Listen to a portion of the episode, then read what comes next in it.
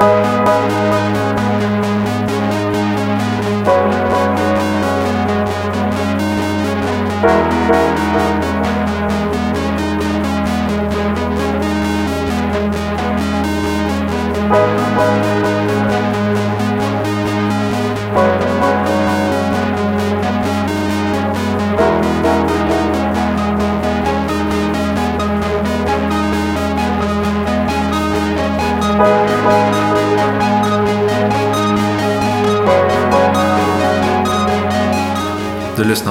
på med Christian Ramirez. En plats för samtal om det allra svåraste i livet.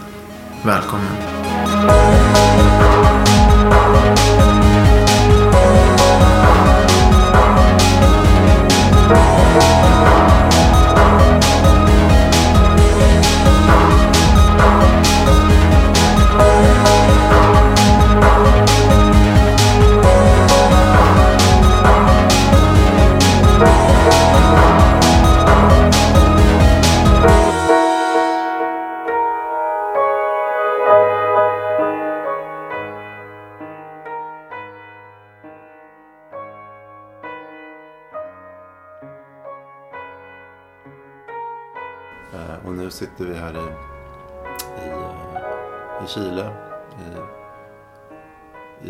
Som eh, eh, är renoverat nu men som spelade en stor del utav din barndom. Det var dina föräldrars hus.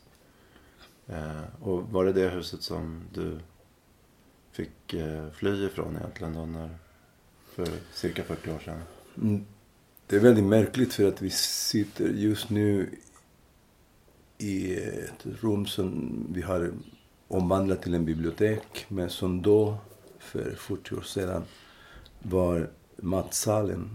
Och det här var sitta lunch som jag åt i Chile innan jag tvingades att fly. Jag minns mycket väl, det var en mycket sorgligt eh, eh, familjeträff. Alla visste att jag dagen efter skulle lämna landet.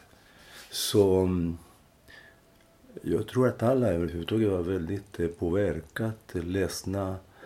Eh, ingen ville uttrycka sina känslor.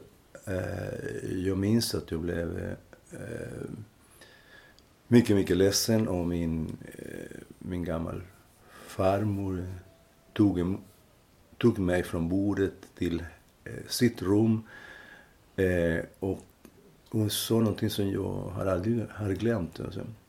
Du tvingas att fly men, men det kommer att gå bra för dig. Du har ingen möjlighet just nu i, i Chile så eh, det här kommer vara någonting som kommer att påverka positivt ditt liv. Och det är någonting som, som sitter i ryggraden för att det gjorde att då, den stund som var väldigt eh, påfrestande förvandlas till någonting annat, till eh, en, en, en tro på framtid. Så det hjälpte mig mycket att kunna gå vidare de sista timmar som jag hade i Chile och framförallt eh, eh, min tid i, utanför landet. Mm. Eh, och innan dess då så hade du eh, eh, dels suttit i, i fängelse. Och, eh, hur, hur, när började hela den processen med att du kände att du var tvungen att, att lämna landet? Var det... Eh, militärkuppen inträffade 1973. Jag var studentledare och dessutom eh, en anhängare till, till eh, dåvarande regeringen, Allendes regeringen som hade ett program för eh, rättvisan mot fattigdomen, mot exploatering av eh, människor i landet. Jag kom från en, en medelklassfamilj som hade en, en bra situation, ganska normal för en medelklass på den tiden. Men jag såg vad som fanns eh, i omgivningen, i kontexten. Jag såg att eh, det var inte roligt att gå till skolan på morgonen eh, och se massa fattiga barn som, som inte hade skor och som frös på vinter. Då växte en medvetenhet eh, som på den tiden, vi pratar om 60-talet, eh, hade blivit en stor rörelse i världen. Så den kombinationen av min egen verklighet plus den intellektuella rörelsen och kamp i Paris eh, och Europa eh, gjorde att jag blev väldigt engagerad i sociala frågor och eh, så småningom studentledare på, på min gymnasium. Och sedan eh, politiskt eh, aktiv. Eh, Eh. Och det, när, mil, när, när militärerna tog makten eh, den 11 september eh, då visste jag att, att, att någonting skulle hända med, med mm. oss som var anhängare till regeringen. Ehm, det dröjde sju dagar efter militärkuppen till de fängslade mig. Eh, och eh, jag var 18 månader i olika fängelser. Och det, eh, i Linares, som är den provins där jag kommer ifrån, sedan i Santiago, Tres Alamos, Chacabuco i norra Chile. Um, Ritoque eh, var min sista plats innan jag återvände igen till hemföräldrarna där jag var sex månader med, eh, under husarrest, vilket var ganska påfrestande. Jag skulle till och med säga att det var mer påfrestande att sitta med, i fängelse med andra fångar för att då visste vi att vi att vi var där för, för att vi hade kämpat för någonting som vi trodde på. Men att vara fängslad i, sin, i sitt eget hus eh, gjorde ont för att jag såg eh, att eh, det var inte bara jag som var fängslad åt honom, och också mina, mina närmaste för att vår frihet var, var förhindrad och, och eh, jag kunde inte gå ut eh, och det var inte lätt för många människor att komma och hälsa på oss och det påverkade hela familjen. Så i princip familjen var eh, eh, med en rörelsefrihet som var eh, kontrollerat. Mm. Och att se detta skapade naturligtvis eh, sorg. Eh, skapade... Mm, eh, det gjorde ont. Eh, det gjorde ont att, att sitta hemma utan att kunna göra någonting, utan att kunna gå ut och jobba eller eh, hjälpa till med eh, försörjningen av mm familjen. Jag då var 20-21 år gammal. Mm. Det, det, var inte alls eh, något roligt eh, moment i mitt liv. Kände du någon gång ångest för de val som du hade gjort i livet? Hur de påverkade din familj i övrigt? Eller? Nej, jag har aldrig ångrat mig. Mm. Eh, därför att jag fortfarande tror på rättvisan och på mänskliga rättigheter. På, mm. på, på, på sådana eh, mänskliga idéer där alla ska ha rätt till vissa saker. Mm. Men det är klart, att se familjen som, som påverkat av mitt beslut är någonting som, som, som inverkar på en person. Mm. Så, eh, jag såg framförallt min mamma som, som var ledsen, som inte visade detta direkt med, med sån... Eh, eh, var mycket, mycket ledsen för, för det som inträffade mig. Jag tror att hennes liv påverkas kolossalt mycket mm. av detta. Hon eh, har ju berättat för mig att hon besökte dig ofta i, i fängelset. Just för att egentligen varje dag gick hon och försökte under den tid som hon kunde göra det. Eh, och för att försöka ge dig kanske något att äta eller se att du mådde bra. Och så. Eh, och, hon berättade då att det påverkade henne väldigt mycket. Just att dagligen. Eh, men jag vet också att du eh, har ju under den här resan också blivit av med vänner som, som eh, var med i rörelsen också. Hur, hur påverkar det en som människa att, att se att det kanske till och med finns risk för att bli av med livet när man sitter i fängelse? Um, rädslan naturligtvis är någonting som, som dyker upp starkt. Uh, eh, för att du ser vad som, som pågår omkring dig. Jag minns när jag kom till fängelse den 18 september 73, det vill säga sju dagar efter militärkuppen. Eh, jag togs emot av en, en, en, gammal vän till mig, Mauricio. Och, eh, han hade blivit arresterad ett par dagar efter militärkuppen så han satt i fängelse. Jag, jag, den dagen var mörk, var kallt, jag hade ingenting med mig. Och jag visste inte vilka människor skulle träffas där. Och den första som mötte jag var Mauricio som gav mig en stor kram. Och eh, tog emot mig med mycket kärlek och gav mig eh, varma kläder för att kunna sova på natten och lite mat som jag inte hade ätit på kanske ett par dagar. Eh, men bara några dagar sedan Mauricio eh, lämnade fängelse, hämtades av militären till eh, en, en annan fängelse. Och vi fick veta så småningom att han tillsammans med fyra andra kamrater hade avrättats av militär. Mm. Då, naturligtvis, sorgen växte stark, men också rädsla för att eh, man, man tänkte att kanske nästa dag är min tur. Mm.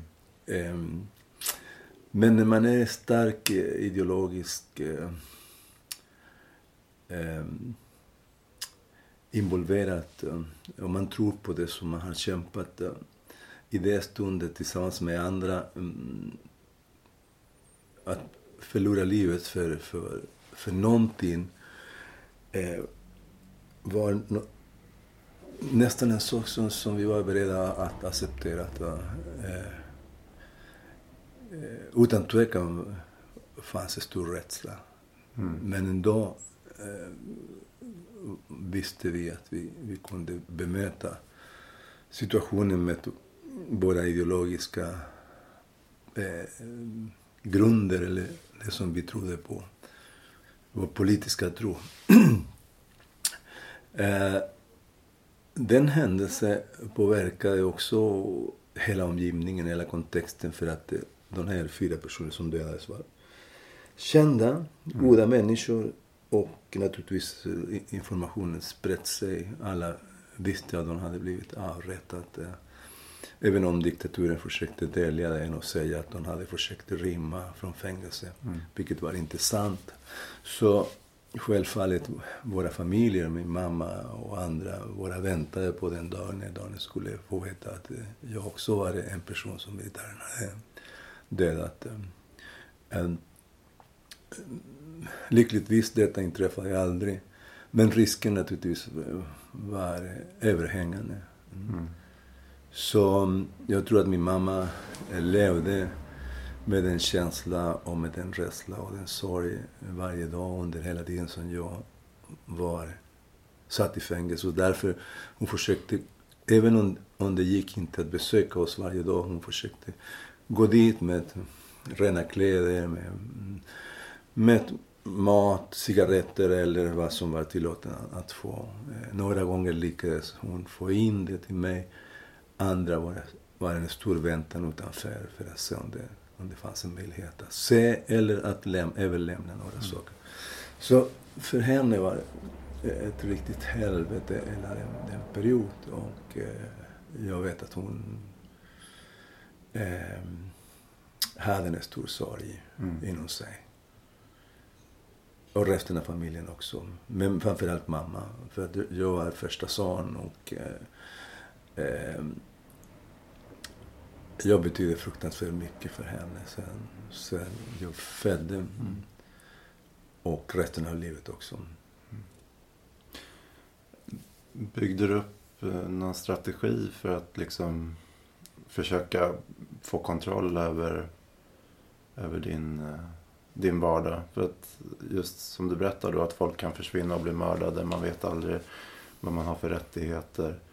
Eh, vad gör man i en sån situation som, som människa? Eh, I mitt fall, jag tror att det är en, en sak som hjälpte mig mycket var att ehm, eh, arbeta med humor eh, försöka hitta historier, skratta, eh, berätta saker för de andra som satt där. Och inte eh, försvinna i sorgen. Eh, jag, jag vägrade hela tiden att acceptera att sorgen eh, eller rädslan eh, skulle förstöra mig. Eh, jag vet att vad jag säger är inte lätt att eh, begripa och kanske någon kan tro att jag är kaxig men, men det, det är inte så. Utan, utan var en försvarsmekanism som jag använde för att överleva sådana svåra situationer. Och, um, jag, jag tror att det, det hjälpte mig väldigt mycket. Jag minns mycket väl när jag var på en koncentrationsläger i norra Chile där jag skojade väldigt mycket till och med att några av mina kamrater var eh, arga på mig för att jag tog det hela väldigt lätt. Men det var inte så, utan det var ett, ett sätt att eh, inte drunkna i sorgen. Eh, ett sätt också att återhämta styrka för att gå vidare. Så humor eh, har varit viktigt, eh, en viktigt eh, redskap för att eh, bemöta de andra krafter som, som var naturligtvis dominerat och inte gå, gå och tänka på massa saker som kommer att hända utan försöka bemöta dagen med okej, okay, idag överlevde och det, vi är tacksamma för det. Mm. Nästa dag, vi får se hur det ser ut men vi ska se till att om det blir sista dagen ska vara den bästa. Mm. Mm. För att det är väl också en strategi för de som eh, de som försökte bryta ner er också. Att, att just ta ifrån er värdigheten och eh, ta ifrån er era strukturer. Att det är de som bestämmer när ni ska få äta eller sova och så vidare. Det, och jag har ju sett dig och dina vänner efteråt hur de ni, ni möts alltid i skratt och ganska morbida historier om vad ni har varit med om och så. Att det är ett sätt att kanske bearbeta det också. Att just skratta sig igenom eh, händelser som för en utomstående kanske skulle vara ganska, ganska svårförståeliga. Det, att det har skapat speciella band mellan er också. Ja, jag, jag tror att det... Eh, jag ska inte säga den chilenska kulturen, men jag ska säga att i Chile brukar man skoja väldigt mycket om hemska saker, om tragiska saker. Eh, om döden, sjukdomar, etc. Och det är nästan övertygat att det är ett sätt att eh, eh, motstå den verkligheten. Mm. Eller eh, över, överleva den, den situationen. Mm. Och, och den, den drag och den, den mekanism som, som många chilenare använder i olika svåra stunder, att skratta åt sig själv och skratta åt andra, eh, var ett sätt att bemöta en helt strategi som, som eh, militärerna hade. Deras syfte var att krossa oss sönder. Mm. Om de inte kunde döda oss av någon anledning, vi skulle inte komma från fängelse eh, och må bra, utan, mm. och inte heller må bra under fängelsetiden. Utan deras, deras strategi var att bryta ner alla våra krafter, psykiska och fysiska, så att bli, skulle bli på slutet eh, människor som inte ville kämpa vidare för mm. någonting. Mm. Och, och, och, där finns en, alltid en, en dilemma antingen medveten eller omedveten, du hamnar i den situationen och kommer inte ur. Det är någon cirkel. Eller du hämtar kraften någonstans för att eh, överleva den situationen. Mm. Vissa människor hämtar krafter i sin religiösa tro, vilket eh, säkert hjälpte dem väldigt mycket. Mm. Andra förstärkte den familjebanden som kanske var inte den bästa innan. Mm på grund av den dynamiska tiden som de levde i. Andra tränar för att tänka positivt och eh, um, lite ironiskt eh, sk skratta och bemöta situationen. Mm. Men inte, inte bli super allvarligt och tänka på det hemska som kunde träffa, inträffa så småningom. Mm.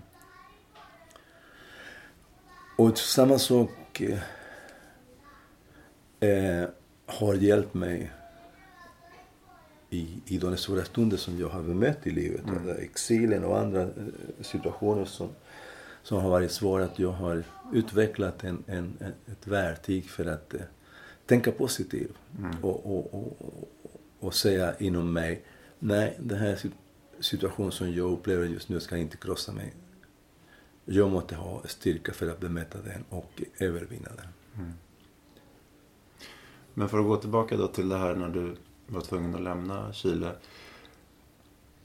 Kändes det i den stunden då, förutom just det sorgliga, att det var en, möjlighet? Eller var det så pass kaotiskt att du inte förstod vad du, vad du var? Eller var det den enda möjligheten att, att komma liksom levande från det som pågick? Jag hade ingen annan möjlighet eh, då. För att om jag hade stannat, eh, jag vet inte hur under hur lång tid skulle jag fortsätta med husarrest. Mm. Utan att kunna eh, göra någonting bra för mig och för, för, för min familj. Till exempel jobba. Ingen ville ge, ge jobb till mig och jag dessutom var ganska så jag hade inga eh, färdigheter för att kunna göra någonting men jag hade lust att göra saker och mm. inte sitta hemma. Jag tror att sitta hemma var väldigt påfrestande. Och där insåg jag att det var ett sätt att knäcka mig.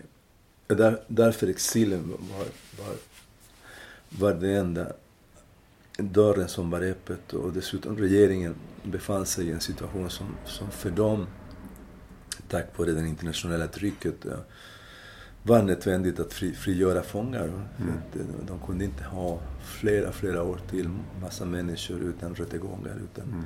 någon anklagelse. Så jag utnyttjade den möjligheten, den, den lilla möjligheten och eh, eh, lämnade landet. Eh, men självklart, så jag, någonstans farmors ord fanns i mitt huvud. Mm. Men samtidigt, eh, i det stundet fanns en, en, en övervägande eh, känsla av sorg. Därför att jag, exilen var en tungt ord. Jag, var inte någon som fick en stipendium för att läsa på någon universitet i Europa. Utan jag var tvingad att lämna mitt land och jag visste inte vad som förväntade mig utanför Chile. Dessutom var det första gången som jag skulle vara utanför Chile. Så var det en enorm ovisshet. Och den känslan att jag kommer aldrig mer att se min familj. Att jag kommer aldrig mer att återvända. Det, det, det där tog över. Mm. Så de först, den, först, den första tiden och de första månaderna i exilen var, var tuffa månader. Jag minns att jag skrev många brev där jag uttryckte min sorg men samtidigt uttryckte eh, för familjen för att jag ville inte att de att jag skulle förstärka deras mm. egna sorg. Jag, jag uttryck, uttryckte positiva saker. Förresten, när jag satt i fängelse och fick möjlighet att skriva brev jag skrev också alltid i, i sådana positiva termer så att de inte belastades mera. Va? Eh, så det kommer den dag när vi ska återträffas igen. Mm. Eh, jag mår bra. Eh, jag vill att ni ska må bra också, etc. etc. Mm. Men visst, de första månaderna var hemska.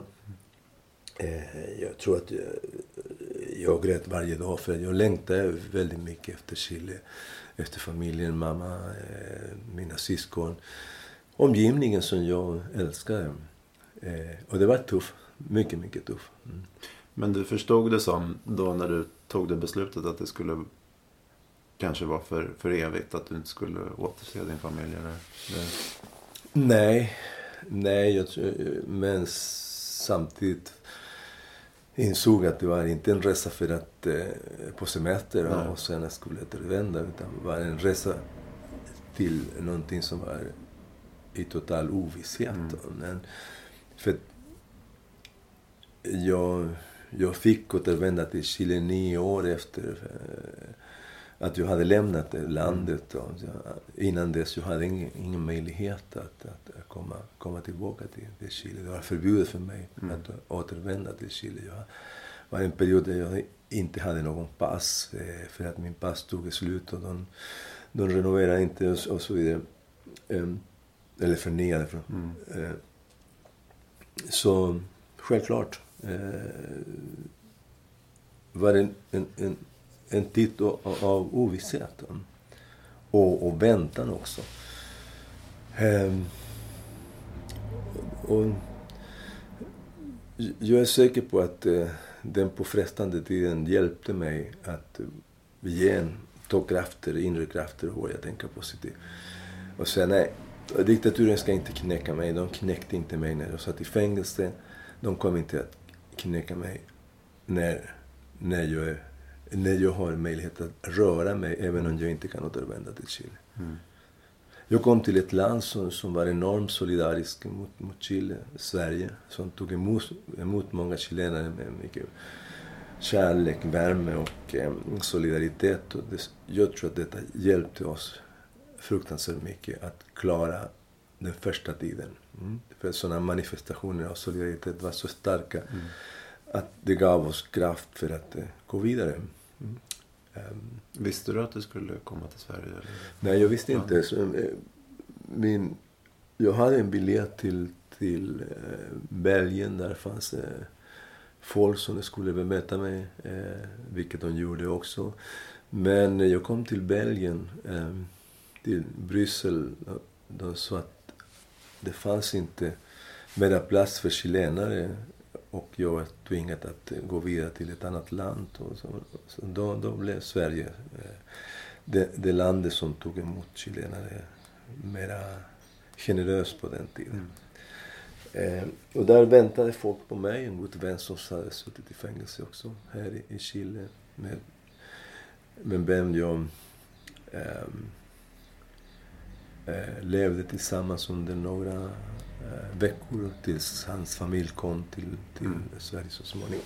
Ehm, och vi började skaffa oss jobb för att eh, vi ville göra saker. Vi ville inte sitta och vänta på en väntrum där någon kunde komma och hjälpa oss. Utan vi ville med våra egna krafter eh, skapa oss en, en framtid. Mm. Men den tiden var också komplicerad för att jag, jag trodde någonstans och eh, Eh, självfallet eh, påverkad av eh, de nyheter som kom från den, den politiska motstånden typ till Pinochet att diktaturen skulle falla så småningom och vi skulle återvända ganska fort till Chile. Eh, så jag gjorde en, en, en felaktig kalkyl och tänkte eftersom diktaturen faller så småningom eh, det är ingen idé att jag eh, lär mig språket eh, i Sverige för att det är ett språk som jag kommer inte ha någon nytta när jag eh, återvänder Mm. till Chile. Så, men jag gick till skolan för jag hade rätt, jag fick den möjlighet. Men jag hade ingen mm, styrka eller intresse med, Mm. mer än styrka att lära mig språket. Eh, Så i princip jag missade två år som sen jag Mm. ångrade mig ganska mycket för att dessa två år hade säkert bara underlättat mycket mer min, min, min period i Sverige om jag hade bestämt mig från början för att eh, se Sverige med, med mera positiva ögon, lära mig språket, komma in i samhället, eh, se, se med nyfik, nyfikenhet den svenska kulturen. Så, eh, men sedan lyckades bryta den, den, den punkten Och, eh, och det, det påverkades eh, hela mitt liv den dag när jag insåg att jag inte kunde återvända till Chile och acceptera den verkligheten. Mm. Och börja bygga en strategi för att leva i, i exilen. De två första åren var en tid för att vara där men sedan blev någonting annat för att jag insåg att eh, nej, det här kommer att ta lång tid. Och jag kan inte sitta och vänta här och, och bli ledsen eller inte göra någonting Mm. kraftfullt eh, eh, för mitt liv. Ehm, och det växte upp med en stark eh, kraft som sa att okej, som jag nämnde tidigare, de krossar inte mig under fängelsetid, de kommer inte att krossa mig under exiltid. Exilen är, eh, och alla som har studerat företeelse, ett, eh, moment i människans liv där som utnyttjas för att krossa Mm. personen. Mm. Eh, och det finns många tyvärr som, som, som, Som blir det. som blir det sagt. Jag tänker på just den relationen att, att dels i Chile så försökte de ju då få dig att, att känna dig som en, en del utanför samhället. Om man säger det så. Du fick inte ta del av det som, som de andra fick. På något sätt hela tiden utanför samhället. Man har inte samma tidtabell för, för livet som andra har. Vissa kan, som man ser idag också i, i de folkförflyttningar som finns i världen. Att, att man kanske under lång tid får sitta i flyktingläger också där man är helt utanför eh, samhället. Eh, att det finns kanske till och med någon slags politik i det. Att man lämnar folk helt utanför. Och i ett tillstånd där man känner sig som... Ja, men att det kan vara en sorg i, i sig att, att inte få vara en del utav det som, som sker runt omkring. Vad, vad tror du om det? Jag tror att alla människor som lever i, i, i någon eh, marginalitet, då, utanför Mm. eh, samhället, eh, som diskrimineras mm, eh, på något sätt, då, eh, lever med en, en sorg som dessutom, om, om det inte bearbetas på ett bra sätt, kan kan påverka livet i mycket negativa termer. Så här, idag vet man att sociologiska studier visar att eh, mycket av den kriminalitet som finns eh, eh, har att göra med eh, utanförskapet. Mm. Att, eh, att man har eh, isolerat redan från början människor från samhället. Då. Vi ser idag de, de, de grupper som, som har kommit till Sverige och andra länder som på grund av då, en, en, en felaktig eh, eh, integrationspolitik hamnar utanför samhället och, och så småningom blir eh, ett problem för samhället. Dessa människor skapar en, en, en, en, en tankesätt och, och, och kanske en, en känslomässig eh, reaktion som gör att eh, att de blir destruktiva och också självdestruktiva. Mm. Och det, det där är, man måste vara väldigt stark för att kunna påverka eller självmedveten. Det, det är inte alltid lätt. Ehm, men jag, jag minns en, en ane- anekdot som påverkade mitt liv i, i otroligt positiva termer. Jag, jag pluggade på en eh, folkhögskola i, i Stockholm, i Jakobsberg. Och där var det ett slags experiment för latinamerikanska flyktingar där vi skulle lära oss svenska och umgås med svenska studenter för att komma in fortare i, det svenska samhället. Förresten, där träffade jag eh, din mamma. Mm. Eh, och eh, eh, de valde bland flyktingar några intressanta människor som var, hade varit mycket aktiva i, politisk, i det politiska livet på ganska hög nivå. Och några som jag som var vanliga studentledare, unga människor. Så de gjorde en blandning av vuxna, starka personer med en fantastisk bakgrund och nya som, som mig och andra. Och samlades där. Eh, bland de som, som studerade tillsammans med mig var en före detta ta, talesman för den chilenska regeringen. Mm. Och han, vi umgick varje dag och, och vi pratade väldigt mycket. Han hade mycket god politisk information från Chile. För att han var en, en slags representant för exilchilenare i, i Europa.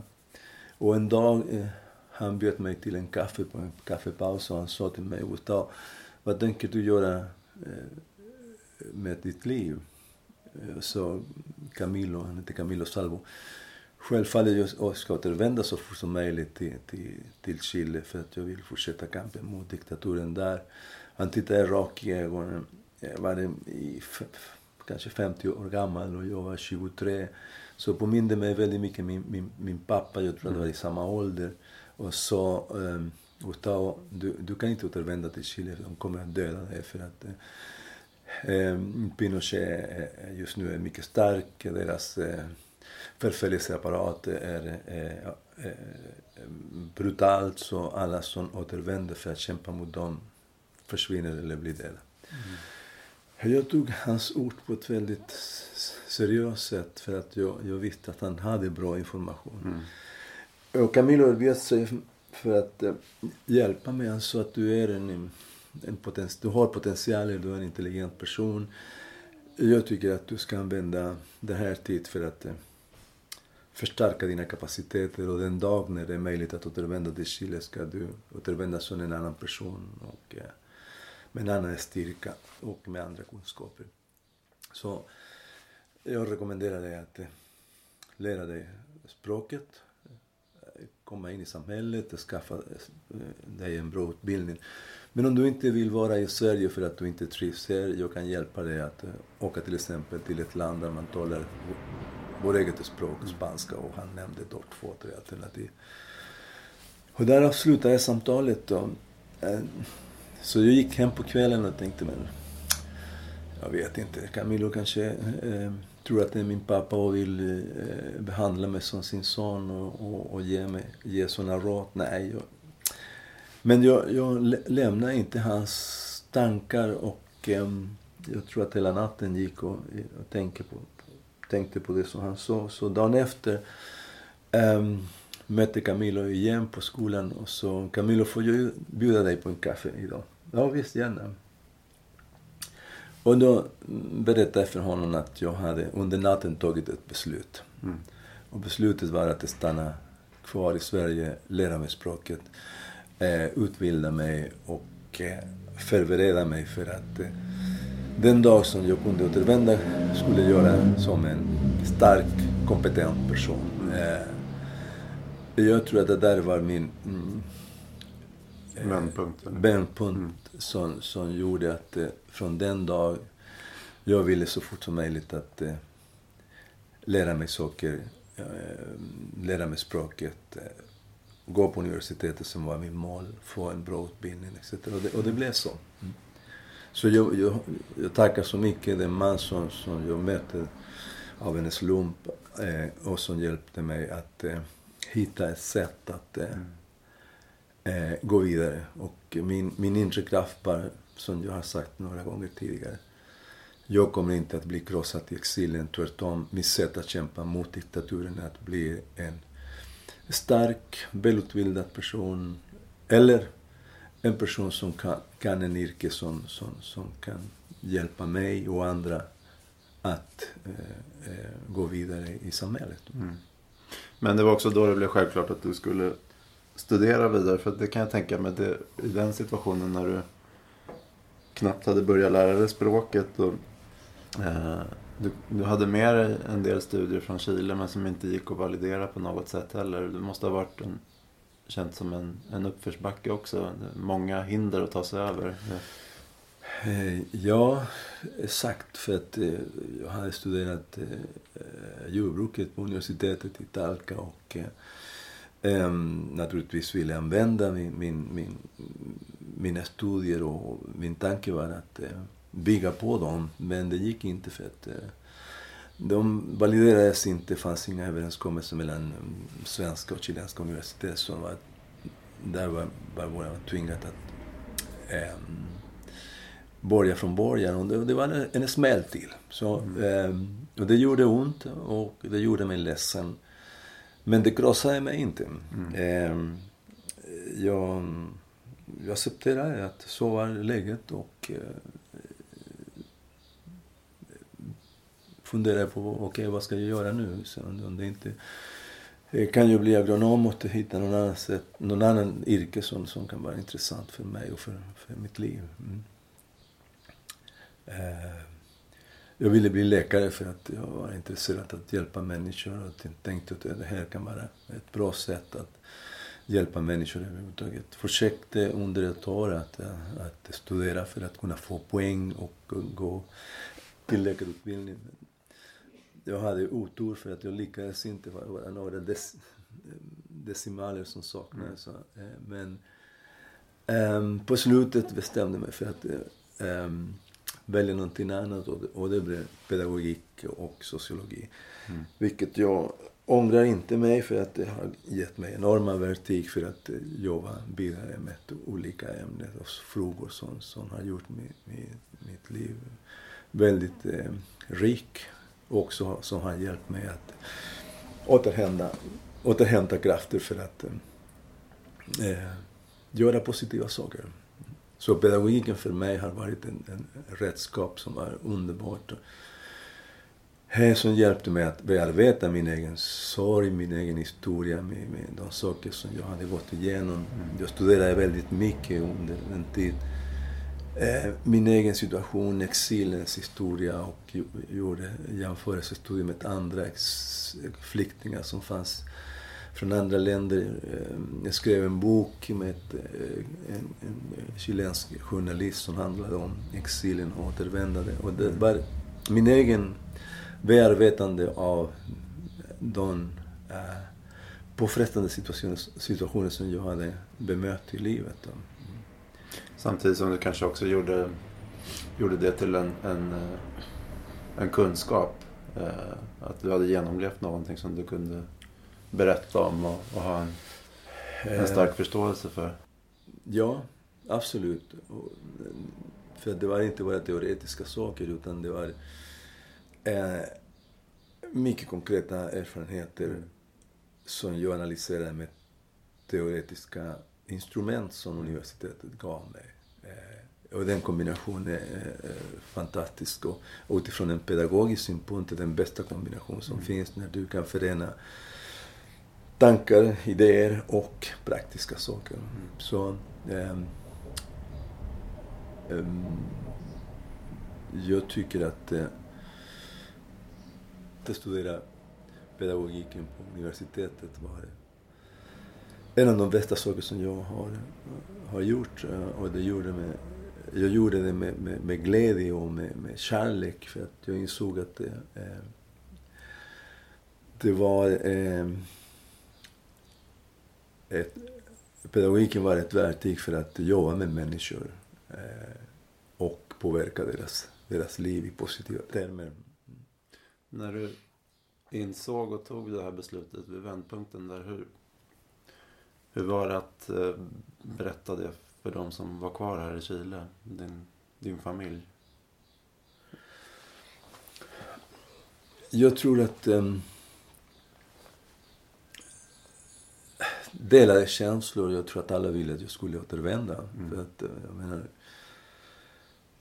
mamma och pappa och mina syskon eh, naturligtvis eh, ville se mig. Mm. Men de ville inte att jag skulle riskera livet för att kunna se mig. Så å ena sidan fanns sorg att jag hade bestämt mig för att stanna där. Men de visste samtidigt att jag kunde inte återvända. Så det, det var jag som trodde att jag kunde göra det. Mm. Men jag tror att i båten mina föräldrar och min familj var, var glada att jag var utanför Sverige. För att varje dag de såg nyheterna här och jag kunde läsa att mm, någonting hemskt hade inträffat och att eh, mm. människor riskerade sitt liv. Ja, visst. Ja. De, de hade den trygghet att jag var långt borta från, mm. från fara. Mm. Men samtidigt ville de ha, ha mig nära. Um, när jag berättade att jag skulle studera vidare, jag tror att det blev också en glädjemoment. Att, um, uh, för att de insåg att kanske jag uh, kunde skapa en, en, en, kapital som, som var annorlunda mm. och som skulle hjälpa mig mm. mycket i framtiden. Um, så, men att att stanna och studera var inte bara det, utan också var det att jag ville vara en del av, av samhället och ville skaffa familjen, ville leva i, i Sverige och leva i, i allt detta. Inte bara äta och arbeta, utan leva betyder att äh, lära sig att äh, älska det nya landet eller må bra i det nya landet, att vara nyfiken. Och det var ett steg som jag vågade ta. Eh, medveten. Mm. Eh. Tror du att det var lättare för dig som kom ensam eller? Jag, jag, tror, jag tror att, för att jag har sett genom mina studier också att många familjer krossades mm. Eh, för att de klarade inte situationen. Eh, det blev mycket påfrestande. Eh, det blev mycket skuldkänslor mm. som, som kom upp. Män kanske som var tvingade att lämna sitt land för att överleva och sen tvingades att flytta hela familjen för att mm. samlas någon annanstans. Vi vet att detta har återskapat dagliga problem där. Mm. Men man har inte accepterat att man är tvingad att leva någon annanstans, då skyller man på den som, som, som tvingar dig att göra det. Så det är en cirkel som är svår att bryta och många, många chilenska familjer och, eh, skilde sig. Mm. Eh, andra eh, lyckades eh, förstärka sina vandel men, men eh, antalet skilmässor var ganska stora. Mm. Och eh, livet för dem var väldigt påfrestande. Och så för mig som ensamkommande eh, flykting var lättare på det viset. På det viset. Mm. Men också har en negativ sida för att, att leva ensam i ett okänt samhälle och inte ha stöd från någon som mm. kan ge dig ett, ett varm kram eller manifesterade kärlek på det språk som du förstår eh, är, är, det, är komplicerat. Mm. Mm. Och någon som kanske heller inte har delat eller vet vad du har för historia heller. De som kom tillsammans har ju det i alla fall att dela. Eh, när, eh, när insåg du att du var en del utav samhället? Eh, när man börjar drömma på svenska? eller? No, jag bildade en familj. Äh, gifte mig med eh, Anita som var en fantastisk människa som hjälpte mig väldigt mycket. Inte minst att lära mig språket, som gav mig stöd för att studera, födde två barn, du och Sebastian. Mm. Eh, så, och vi var två ambitiösa unga människor som ville gå vidare. Hon pluggade också på universitetet och jobbade samtidigt, vilket jag också gjorde. Så, eh, det var en kamp för att ha en fin familj. Ehm, eh, så genom henne och hennes familj började jag komma in i det svenska samhället och se saker som andra människor som, som inte har den kontakt med, med, med svenska folket inte, inte ser. Till exempel att, att eh, vara på en stuga på landet, eh, se skogen, eh, lära sig att åka skidor. Eh, umgås med eh, traditioner som, som midsommar, eh, julen etc. Det gjorde att eh, jag var nyfiken och ville lära mig att, att de här nya saker, eh, nya erfarenheter. Men eh, för att vara korrekt i svaret på din fråga eh, det dröjde ganska lång tid innan, innan jag insåg att jag uh, hade integrerat mig. Eh, jag minns eh, också en, en stund som, som, som jag tror att var eh, avslöjande för det här. vi bodde i, i um, närmare Bromma. Mm och en dag promenerade jag på, på, i september månad, tror jag det var, på, på en, en, en, gata där det fanns några små hus och många äppelträd. Och jag, jag gjorde en sak som man får inte göra, nämligen plocka ett äpple från, från en av dessa fina träd och stoppa i munnen och åt den. Och jag kände då att eh, äpplen var mogen och smakade annorlunda än den som vi köpte på på supermercado. Så, eh, och fick den känslan, åh, här mognar äpplen i september och i Chile är i mars. Mm. Och då var det som att någonting hade hänt och jag, nu, nu har jag den kompetens att kan känna att tiderna fungerar på ett annorlunda mm. sätt. Eh, och sen gick fort. Jag kunde så småningom eh, känna doften av en snöstorm. Mm. Promenera sen. Det, det, känns som att det ska snöa mm. och, och sen blev snö.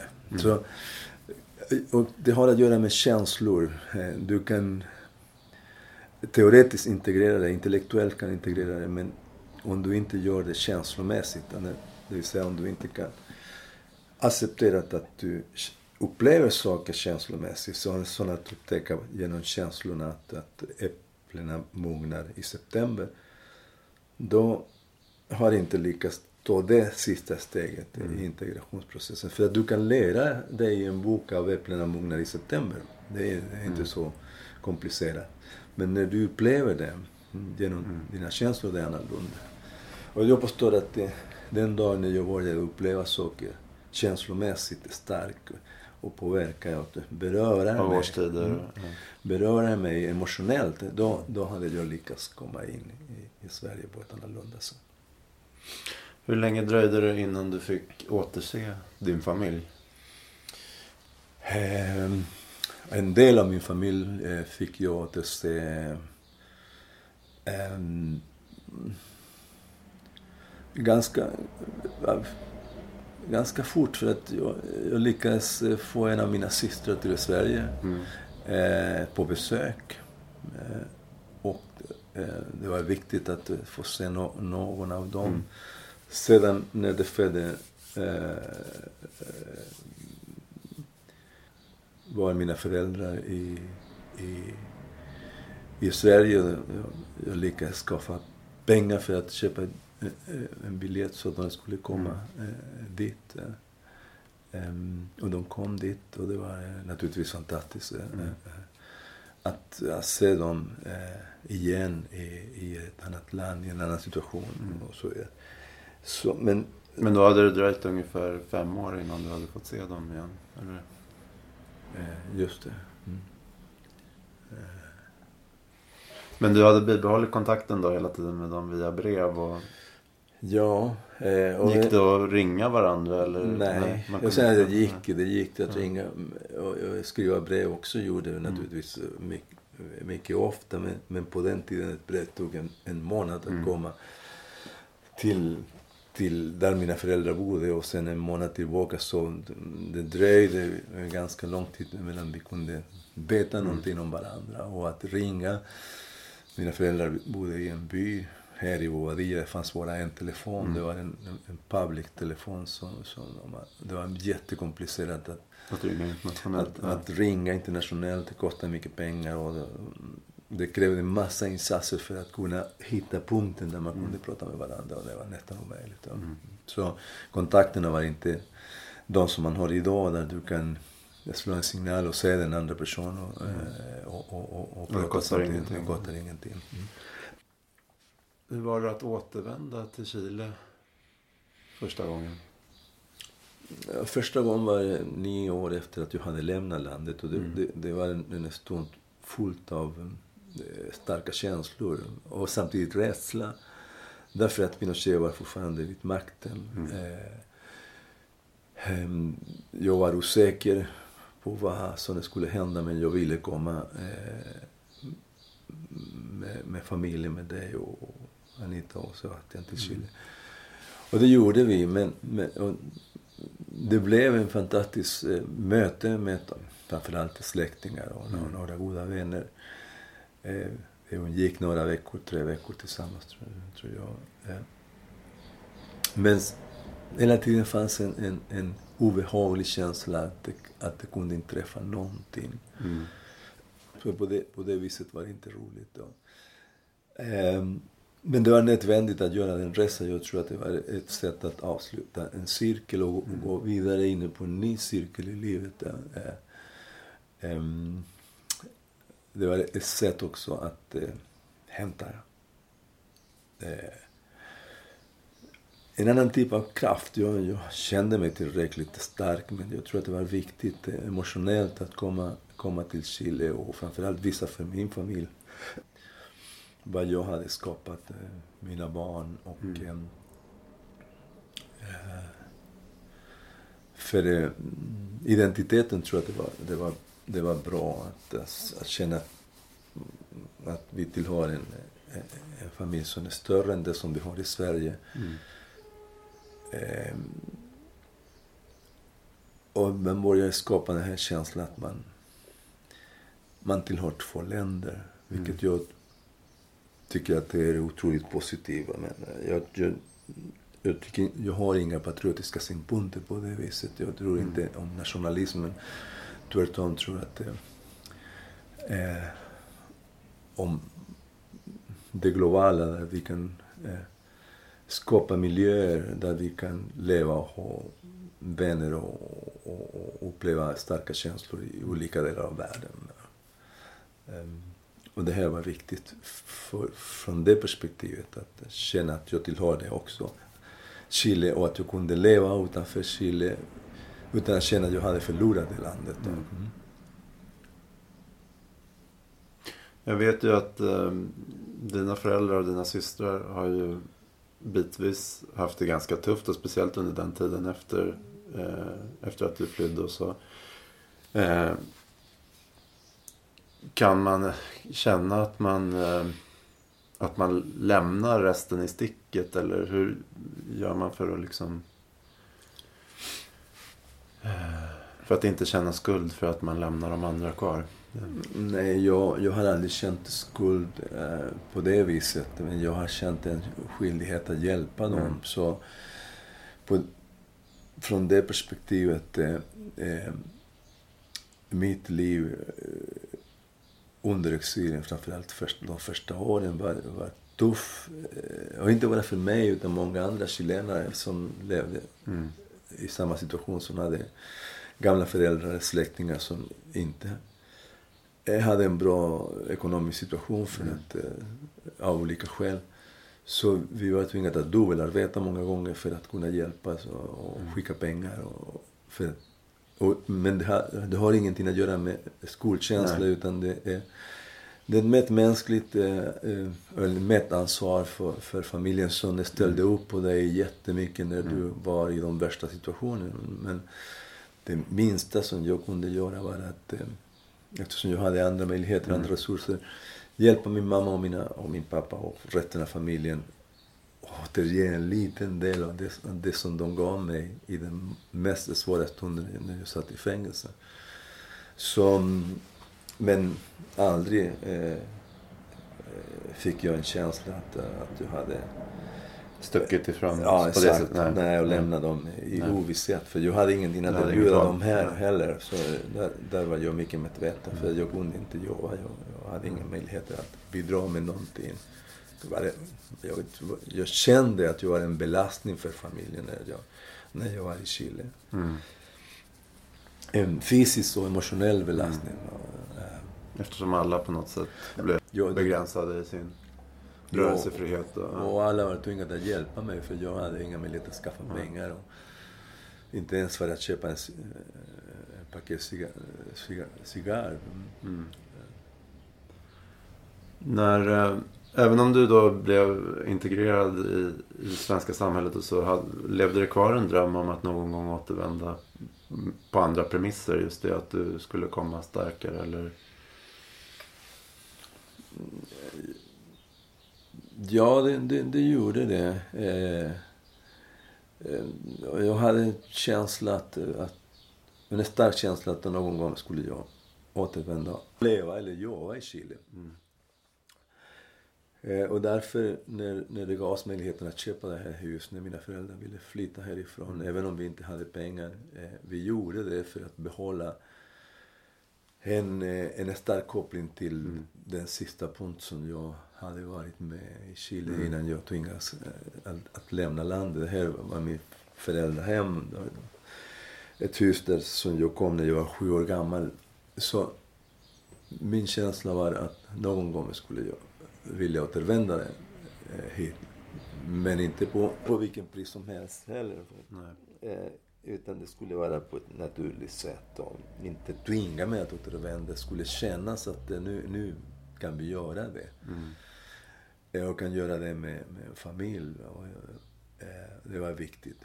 Så huset fanns där och eh, stod och väntade på oss Mm. för att eh, Så under året har vi skapat det som vi ville. Vi har ett hus här, men det betyder inte att, vi, att, att, att, jag är tvingad att, att, att bo här. Jag Mm. just nu trivs mycket bra. Älskar landet, älskar huset. Elena gör också det. Eh, Min familj också trivs när de kommer hit.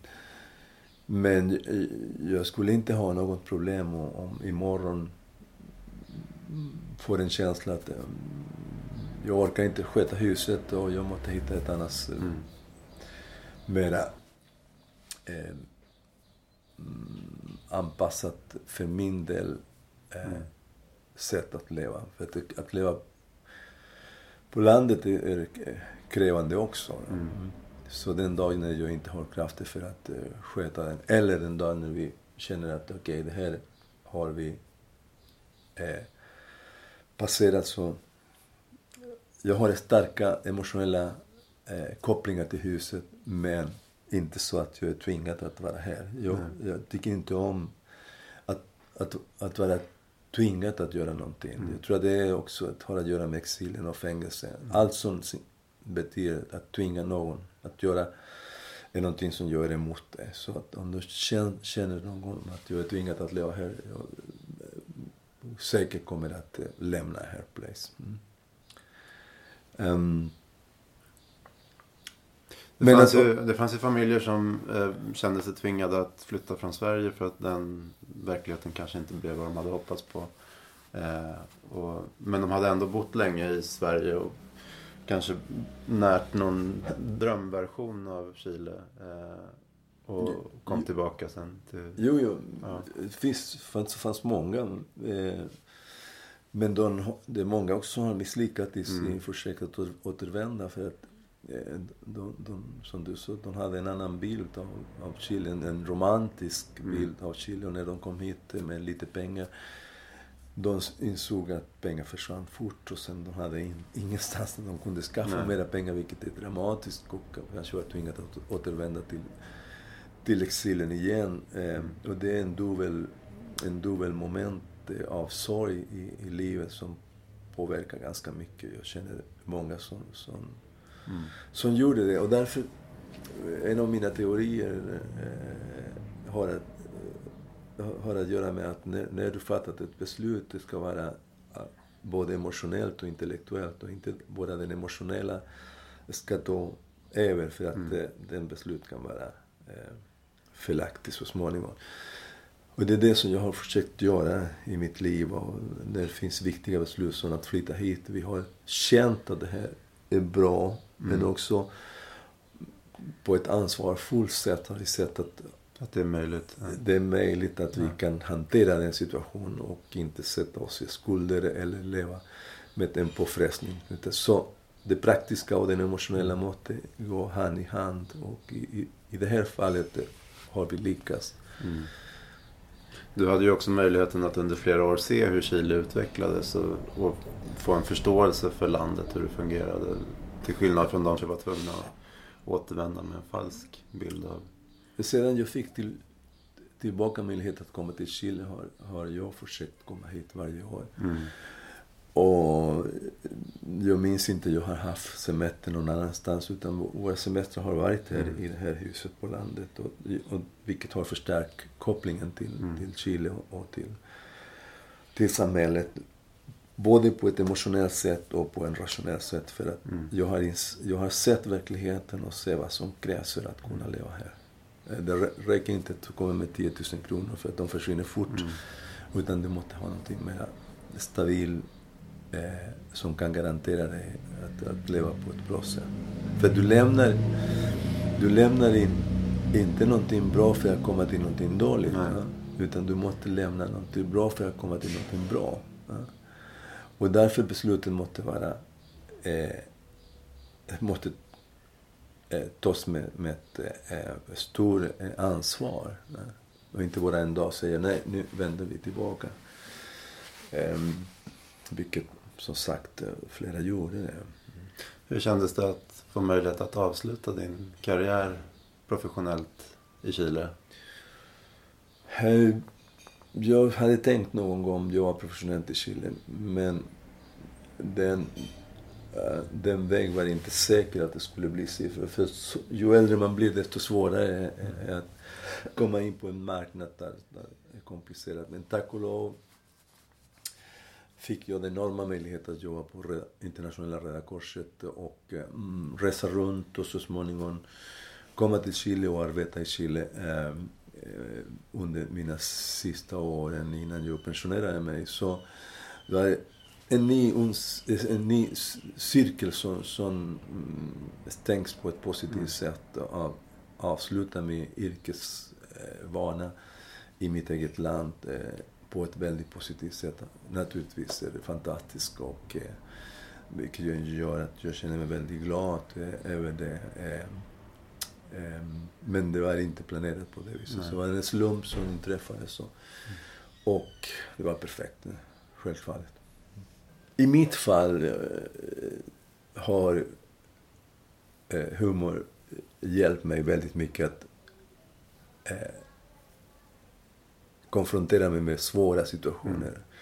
Både i fängelse och i exilen och i inklusive arbetsmässiga situationer.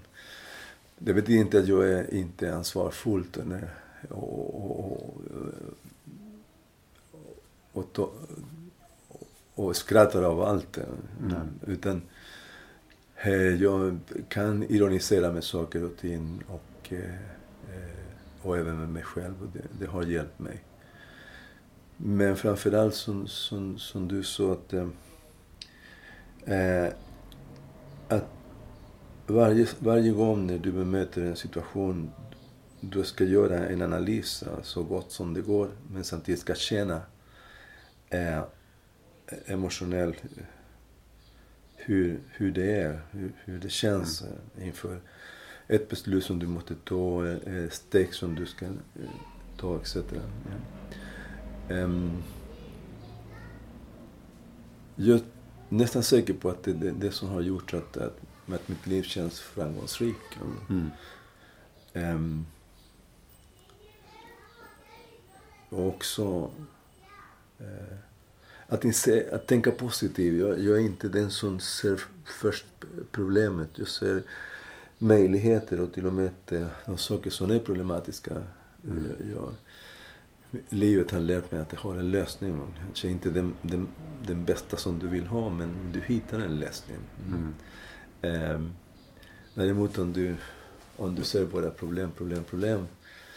På slutet skapar du eh, problem mm, och har ingen chans att eh, lämna det här eh, onda cirkeln av, av problematiseringen. Så att tänka positivt, att tänka, att göra bra analyser, att eh, använda dina emotioner, dina känslor när du fattar beslut. Men inte låta dem ta, ta över. Och att i svåra stunder äh, kunna skratta äh, med ett äh, ansvar för, för, för saker och ting. Jag tror att det är gott. Mm. Känner du att du har försonats med de människor som, som orsakade din flykt och så? Um, jag har funderat mycket på det och den frågan dyker upp då och då. Eh, eftersom jag vill leva vidare i, ett samhälle där domineras av möten mellan människor, av kärlek, solidaritet. Eh, jag måste vara generös också och eh, bidra till att inte leva i det förflutna. Mm. Det vill säga jag, jag kan förlåta de människor som behandlar oss illa. Mm. Men inte glömma. Och mm. där, där ligger den stora skillnaden. För att det som har hänt händer och eh, vi, vi, vi måste göra att det, allt som är möjligt för att aldrig mer ska händer, ja. inträffa. Och där är ett ansvar som alla har. Vi kan inte leva i ett samhälle som är fyllt av hat, eh, av besvikelse. Mm. Utan vi måste gå vidare. Och för att gå vidare, du måste gå vidare med de människor som finns omkring dig. Um, mitt bidrag till, till, till, mitt lilla bidrag till Chile är att försöka skapa den, den dialog, eh, ämna kanaler för att kommunicera oss och samarbeta. Och inte drugna i det som har hänt. För det, vi, kan, vi kan inte påverka det, det, det, eh, ändra historien. Historien har funnit... Jag tror på rättvisan. Jag tror att de som bröt mot mänskliga rättigheter måste naturligtvis... Lagföras. Men det är inte jag som ropar varje dag att eh, straffa dem. Nej, utan det, det, det är system som måste göra det. Och det måste naturligtvis ha, dessa människor ha möjlighet att försvara sig. Och eh, den rä- rättsliga hjälp som vi inte fick när vi satt i fängelse. Så skapar man en rättssamhälle och ett, ett bra samhälle för alla. Så, men som sagt, jag, jag har kommit fram till att jag måste förlåta för att gå vidare. Ingen har bett mig om förlåtelse men, men ändå. Eh, och jag umgås med människor som jag vet att har ansvar för det som inträffar. Men vi, vi måste gå vidare tillsammans. Eh, det finns ingen annan väg. Och jag vet att det här är diskutabelt. Det finns många som sitter fast i det förflutna och de, de är inte beredda att, ta det steget. Det är inte lätt heller. Eh, Jag ska inte kräva att de gör det. Eh, Men var och en måste medveten och ansvarsfullt eh, bidra till, till det samhälle som vi vill lämna till våra barn och barnbarn och till framtiden. I ett samhälle fyllt av hat kan vi inte leva. För då finns inte utrymme för kärlek och solidaritet. Det finns inte utrymme för att tänka positivt. Utan du, du, du, du lever i en, i en miljö som inte är frisk, som inte är god. Och det vill jag inte bidra till det och vill inte leva heller i en sån miljö. Och det är väl det människors lika värde handlar om också. Att eh, även dina, de som har behandlat dig på ett sätt där du inte har fått en rättvis behandling. Att, att även de ska få en, en så rättvis behandling som möjligt. Eh, Absolut. Om man tror på rättigheterna måste man tro på det också. Du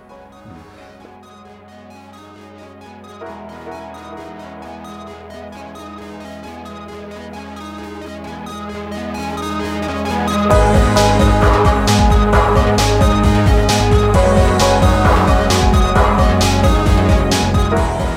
lyssnat på Sorgpodden med Christian Ramirez. En plats för samtal om det allra svåraste i livet. Tack för att du lyssnar.